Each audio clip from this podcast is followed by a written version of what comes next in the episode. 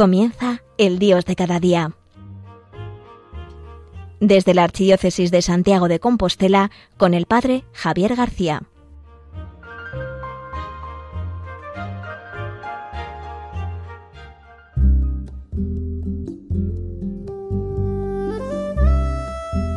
Muy buenos días, querido oyente de Radio María. Hoy un martes más del mes de junio, el Padre Javier García, que le habla desde Santiago de Compostela.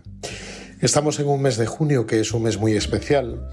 Hace unos días un obispo español decía que no es el mes del orgullo, por el tema del orgullo gay, sino que es el mes del corazón de Jesús. Y este obispo pues tenía mucha razón, para la Iglesia es el mes del corazón de Jesús. Hemos celebrado su fiesta este viernes pasado, pero sin embargo todo este mes lo dedicamos al corazón de Jesús. Hay gente que a lo largo de este mes pues hace una novena o un triduo previo a la fiesta, o hay gente que medita día a día los 30 días del mes con meditaciones sobre el corazón de Jesús, para vivir todo este mes muy intensamente, muy unido al corazón de Jesús.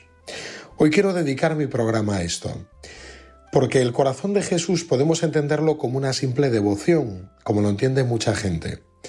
La devoción que implica? Pues implica tener una imagen, tener unos devotos, celebrar una fiesta, una procesión, y simplemente podría ser es una devoción, pues como tenemos devoción a tantos santos en la iglesia. En mi barrio pues le tenemos una especial devoción a San Antonio, aunque el patrón de la parroquia sea San Juan Bautista, la gente celebra mucho más la fiesta de San Antonio porque le tienen muchísima devoción como toda Galicia.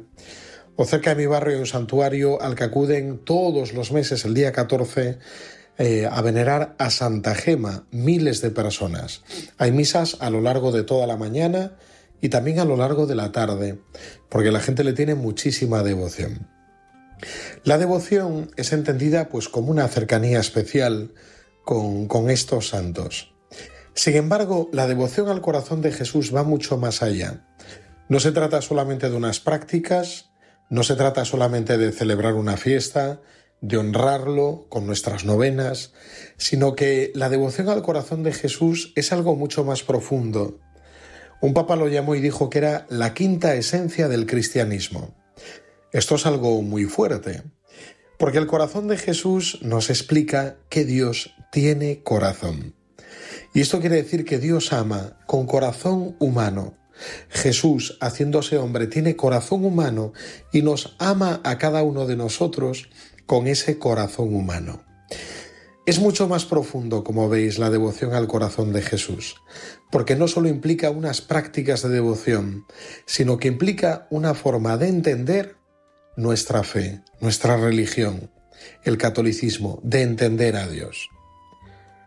¿Y qué nos enseña el corazón de Jesús? Pues mira, este corazón de Jesús, que tanto ha amado a los hombres, como decía Santa Margarita María de Alacoque, yo creo que nos enseña una verdad muy profunda, que implica nuestra vida y nuestro seguimiento de Jesús. Al mostrarnos que Dios tiene corazón, que nos ama con un corazón humano, nos está diciendo que Dios no busca siervos, no busca seguidores o followers, como llaman hoy los jóvenes, ¿no? Sino que busca más que eso, busca amigos, que le den una respuesta de amor. Esta es la implicación mayor yo creo que tiene a nuestra vida el corazón de Jesús, el comprender que Dios tiene corazón, que Él no busca siervos, sino amigos. Nos lo dice ya el Evangelio de San Juan, cuando Jesús, en la última cena, en ese momento de gran intimidad, le dice a sus discípulos, a los apóstoles, a vosotros ya no os llamo siervos, a vosotros os llamo amigos, porque todo lo que me ha dicho el Padre os lo he dado a conocer, absolutamente todo. A vosotros os llamo amigos. Por ello, hoy debemos preguntarnos cómo debe ser ese corazón de amigo, y cómo es ese corazón de siervo. Porque si Jesús tiene corazón humano, busca que seamos sus amigos y que vivamos su seguimiento con corazón de amigos, no con corazón de siervos. ¿Cuántas veces nosotros seguimos a Jesús con corazón de siervos? ¿Y esto qué implica? ¿Cuándo uno sigue a Jesús con corazón de siervo? Pues mira, lo normal del siervo es que viva el seguimiento simplemente como una tarea, como un trabajo, como algo a desarrollar. Hay gente que vive su cristianismo con corazón de siervo y vive un cristianismo de mínimos, cumpliendo simplemente como el siervo. Pues voy a misa el domingo, me confieso una vez al año y espero la salvación eterna. Y lo vive como un siervo, cumpliendo con el Señor simplemente. El que vive con corazón de siervo también, aunque esté mucho más implicado en la vida de la Iglesia, puede ser esa persona que vive siempre calculándolo todo, comparándose, quejándose, echándole en cara a Dios que no le da lo que a otros le ha dado, porque a mí no y a los otros sí. El que vive con corazón de siervo no vive con corazón que abraza la gratuidad, sino que vive con un corazón que busca merecer cosas. Ese es el corazón de siervo. ¿Cuántas veces a nosotros en el seguimiento de Jesús se nos cuela este corazón de siervo? Que vamos calculando todo, comparándonos, es que yo he hecho más y el Señor mira lo que me ha dado y al otro le ha dado mucho más. Nos pasamos la vida entera en el corazón albergando la queja, quejándonos. Si es así, es porque vivimos con corazón de siervos y no con corazón de amigos en el seguimiento de Jesús. El corazón de Jesús nos invita y nos enseña a vivir el seguimiento con corazón de amigos. ¿Cómo vive el amigo? Pues el amigo vive regalándose al amigo y uno le dirá, oye, ¿por qué lo haces? Y te dirá, pues porque es mi amigo y porque deseo darme, ¿cómo no me voy a dar? El amigo no calcula y dice, pues le voy a dar esto para que me dé una recompensa o para que me lo devuelva. No, el corazón del amigo simplemente busca dar con generosidad, busca el bien del amigo. El que el amigo se sienta correspondido por su amor y su amistad. Este es el que vive con corazón de amigo. Cuando nosotros comenzamos a vivir nuestro seguimiento de Jesús con corazón de amigo, comenzamos a comprender su corazón. Comenzamos también a pedirle que nos contagie sus sentimientos. Y nos vemos necesitados de que cada día nos transforme más y más en su imagen, cada día más.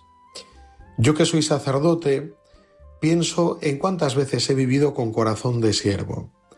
Cuando como sacerdote he vivido con corazón de siervo, lo mío ha sido una labor de funcionariado, hacer lo que tengo que hacer y ya está. Y luego tengo mi vida, mis descansos, mis diversiones, mis amistades, pero vivo con corazón de siervo, haciendo lo que tengo que hacer sin dar el corazón, como un funcionario. Esta es una tentación constante para nosotros, sacerdotes. Sin embargo, el que vive su sacerdocio con corazón de amigo es aquel que se entrega generosamente a las cosas del amigo. Es aquel que da la vida, como Jesús, que da la vida por sus amigos. Y lo mismo en la familia, cuando uno vive con corazón de siervo, pues vive todo el tiempo calculando, echando en cara, pues yo imagino, ¿no? Un marido, una mujer, porque yo he hecho más, tú has hecho menos, ¿no? y viven con corazón de siervo. Sin embargo, qué regalo es descubrir la llamada a vivir con corazón de amigo, que es dando la vida por el otro, como hizo Jesús. Acordaos aquello que nos dice en el Evangelio, nadie tiene, nadie, amor más grande que el que da la vida por sus amigos. Ese es el amor grande. Bueno, pues en este mes del corazón de Jesús, vamos a pedirle en el día de hoy que lo entendamos que entendamos lo que significa esta devoción. Que esta devoción nos habla de que Dios tiene corazón y que espera de ti una respuesta de amor. Es más, que espera de ti que seas su amigo, no su siervo, sino que le ames. Esa queja que le manifestaba en sus apariciones a Santa Margarita María de Alacoque, cuando le decía, mira este corazón, míralo, que tanto ha amado a los hombres, míralo, y que sólo recibe oprobios, injurias. Mira este corazón, ama este corazón.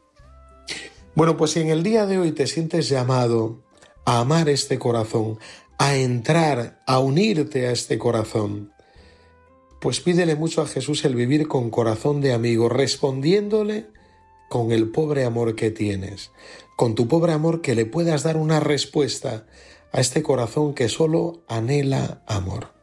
Yo le digo muchas veces a los jóvenes con los que me encuentro que Dios no busca seguidores, o sea, no busca followers, como llaman ellos, ¿no? Los followers son aquellas personas que te siguen en las redes sociales.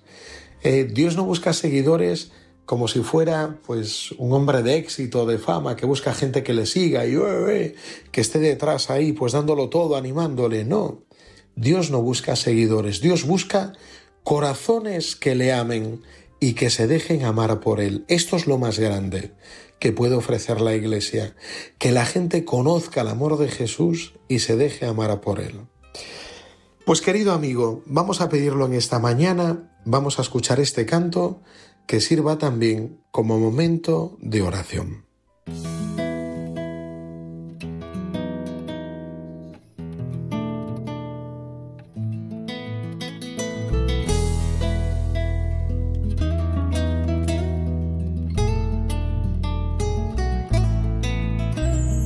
Quiero hablar de un amor infinito que se vuelve frágil amor de hombre humillado. Quiero hablar de un amor apasionado. Con dolor carga nuestros pecados. Siendo rey se vuelve esclavo, fuego amor poderoso Salvador, humilde, fiel, silencioso. Amor que abre sus brazos de acogida. Quiero hablar del camino hacia la vida. Corazón paciente, amor ardiente. Quiero hablar de aquel que vence a la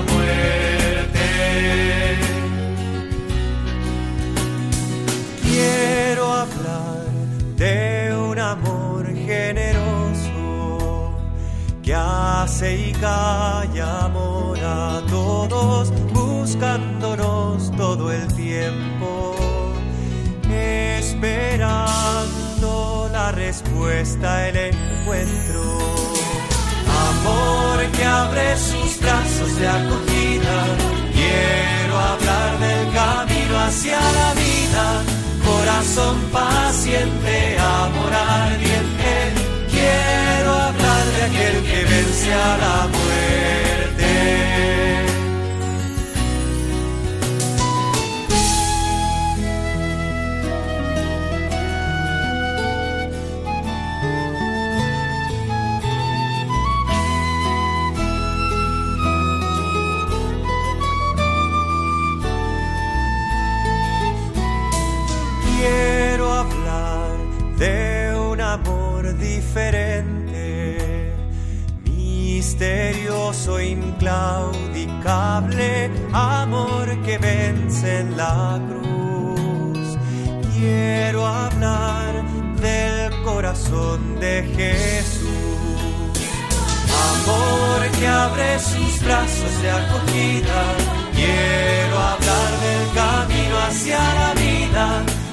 Corazón paciente, amor ardiente. Quiero hablar de aquel que vence a la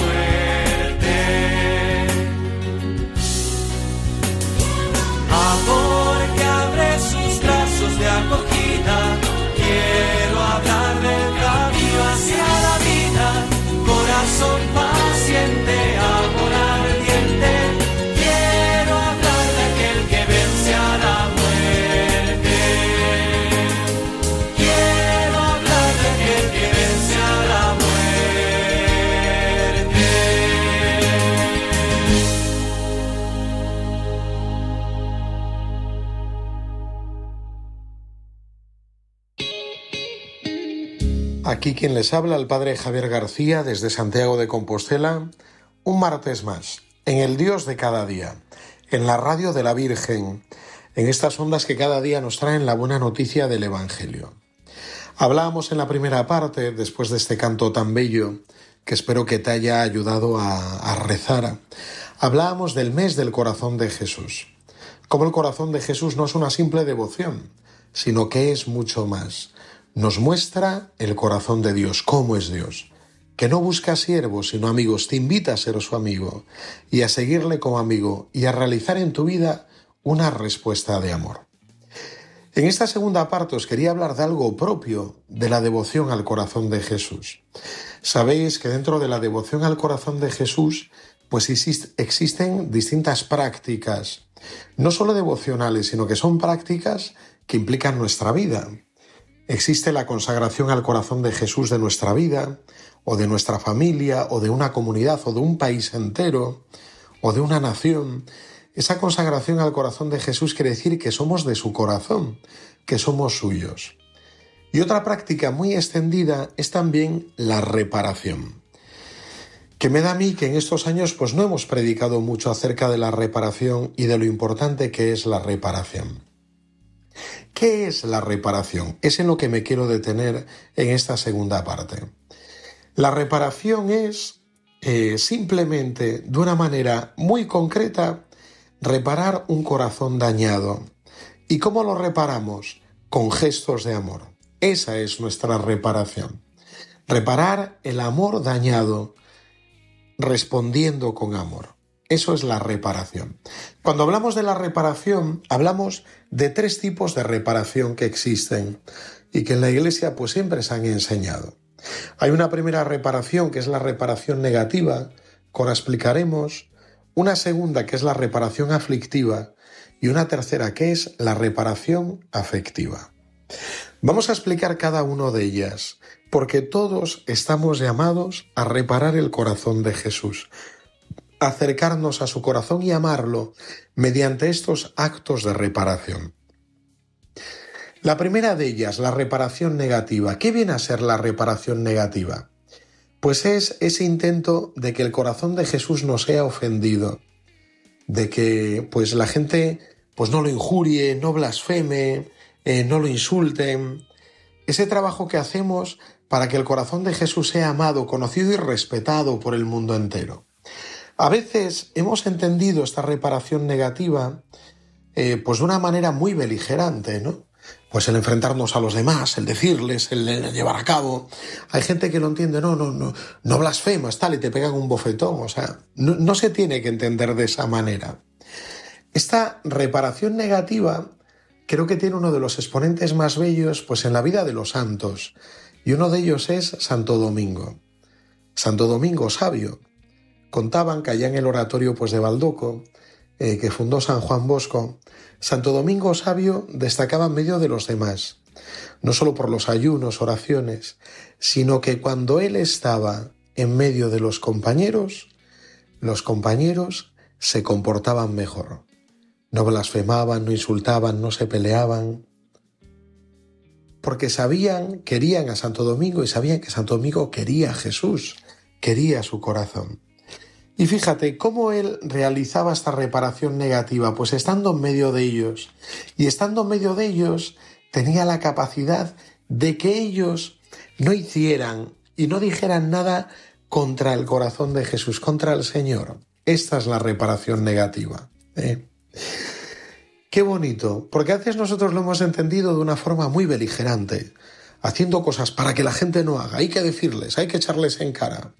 Sin embargo, Santo Domingo Sabio lo hizo con una dulzura bestial. Su sola presencia, siendo él como era un hombre de Dios, su sola presencia provocaba que los demás no dijeran nada, no insultaran, no blasfemaran.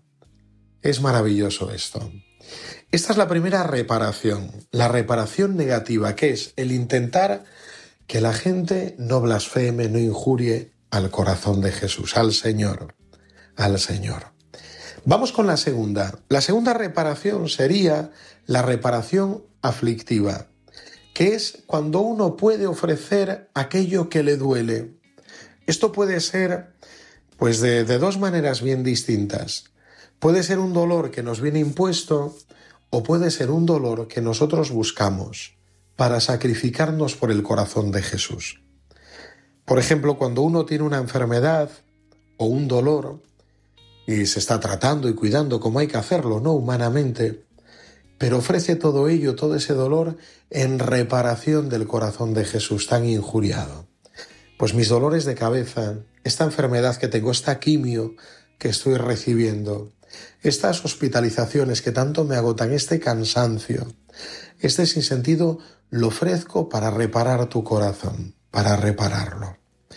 Y hay otro tipo, pues, de aflicción, de sufrimiento, que no es el que nos viene impuesto, sino el que nosotros podemos libremente escoger. Cuando alguien dice, pues voy a hacer algún sacrificio para reparar el corazón de Cristo, algún sacrificio, algún ayuno. Y en esto nos puede ser muy luminosa la imagen de los pastorcitos de Fátima. Es muy bello ver cómo siendo unos niños, como eran unos niños, enseguida entendieron el mensaje, sin mucha explicación, sin mucha ciencia, sin mucha teología, y dedicaron su vida a reparar los corazones de Jesús y de María. Eh, en un momento la Virgen María en una de las apariciones le dice, pues que se acuerda que se ponían a lo largo del día en la cintura, que les molestaba un poco, que lo hacían como signo de reparación, pues que dejaran de usarla a la noche. Fíjate qué detalle. Les llega a decir la Virgen María. Porque de repente ya su vida, después de haber visto a la Virgen, después de haber tenido también la visión del infierno, es reparar el corazón de Jesús y de María y pedir por la conversión de los pecadores. Y comienzan a hacer pequeños sacrificios, pequeños sufrimientos, pequeños ayunos, que tienen sed y no beben hasta que sea más tarde, y todo lo ofrecen en reparación por los corazones de Jesús y de María. Esto es bellísimo. Y, quizás nosotros también tenemos que aprender cómo unirnos en nuestro sufrimiento en aquel que nos viene impuesto. Y también en pequeños sufrimientos que nosotros buscamos, que no perjudiquen nuestra salud, pero pequeñas incomodidades, escoger pues a lo mejor lo que no me gusta, o buscar cosas donde que prefieren los demás, que yo también las quiero, pero dejar que sean para ellos y decir, Señor, te lo ofrezco en reparación y no quiero darme este gusto ahora para ofrecértelo como reparación, reparación a tu corazón, a tu corazón. Pues esta es la reparación aflictiva. Recordamos, primero, hablábamos de la reparación negativa, de ese buscar que no sea ultrajado el corazón de Jesús, el Señor, y hablábamos del ejemplo de Santo Domingo Sabio, cómo generaba ese ambiente. Hablábamos en segundo lugar de la reparación aflictiva, nuestros sufrimientos que vienen impuestos, o pequeños sufrimientos que nosotros buscamos, como los pastorcitos de Fátima, que con todas esas obras querían reparar los corazones de Jesús y de María. Y en último lugar, hablamos de la reparación afectiva. Este es el tercer punto. Reparación negativa, reparación aflictiva y en tercer lugar, la reparación afectiva. Esto es bellísimo, porque Jesús nos llama a amarles y podemos reparar su corazón entregándole nuestro amor, entregándole nuestro corazón.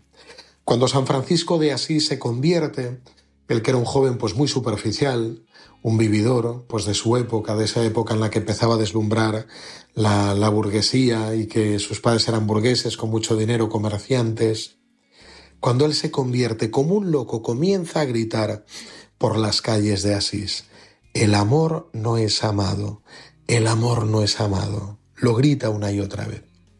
Este grito es el grito que surge en el corazón de alguien que desea reparar afectivamente al Señor. El Señor no es amado, el amor no es amado, y mi vida es amarle, mi vida es amarle. Así es, Santa Teresita lo entendió además eh, de una forma muy bella. Como sabéis, Santa Teresa el Niño Jesús, Carmelita, que vivió en un tiempo y en un ambiente en Francia muy jansenista, pues de mucho voluntarismo, dentro también sobre todo de la vida religiosa, en una vida religiosa muy heroica, muy entregada, ella se siente muy incapaz y ve pues como sus hermanas ofrecen, ¿no? a la ira, a la ira de Dios para que caiga sobre ellas y no sobre los pecadores, que pues en el fondo pues es un ofrecerse, ¿no? a esa ese castigo quieren recibirla ellas para que los pecadores se salven y lleguen al cielo. Santa Teresita tiene una intuición al ver esta práctica que tenían. Dice, ya, yo me siento muy pobre, yo, yo me siento muy pobre, yo no seré capaz, pero yo sí que soy capaz de una cosa. Yo, Señor, te pido que todo ese amor que tienes contenido en tu corazón y que el mundo no quiere, que me lo des a mí. Que me lo des a mí, dámelo, Señor, yo lo quiero, dámelo. Y se ofreció, hizo su ofrenda como víctima al amor misericordioso. Todo ese amor que el mundo no quiere, yo te quiero corresponder a ese amor. Quiero entregarme, quiero darte mi amor. Jesús, mi único amor que escribió en el dintel de su puerta. Mi único amor. Bueno, pues vamos a pedirle en el día de hoy, en este mes del corazón de Jesús, hoy que creí importante hablaros de este tema, de la reparación. Pues lo que haya resonado más en tu corazón, si el Señor te invita a vivir pues una reparación más negativa en tu ambiente, intentando que la gente pues ame, conozca y no blasfeme contra el Señor ni contra el corazón de Jesús, o una reparación más aflictiva de ofrecer tus sufrimientos que te son impuestos, o de ofrecer pequeñas incomodidades o sufrimientos en reparación del corazón de Jesús. O en último lugar, si te sientes llamado a esa reparación afectiva, a amar al amor no amado y a darle tu amor, pues te invito hoy que des un paso adelante y que se lo digas al Señor, le digas, Señor, enséñame a vivir esto. Quiero reparar tu corazón. Pues querido hermano, querida hermana, este día de martes te dejo ya con el corazón de Jesús y en la mejor compañía, en Radio María, la radio de la Virgen.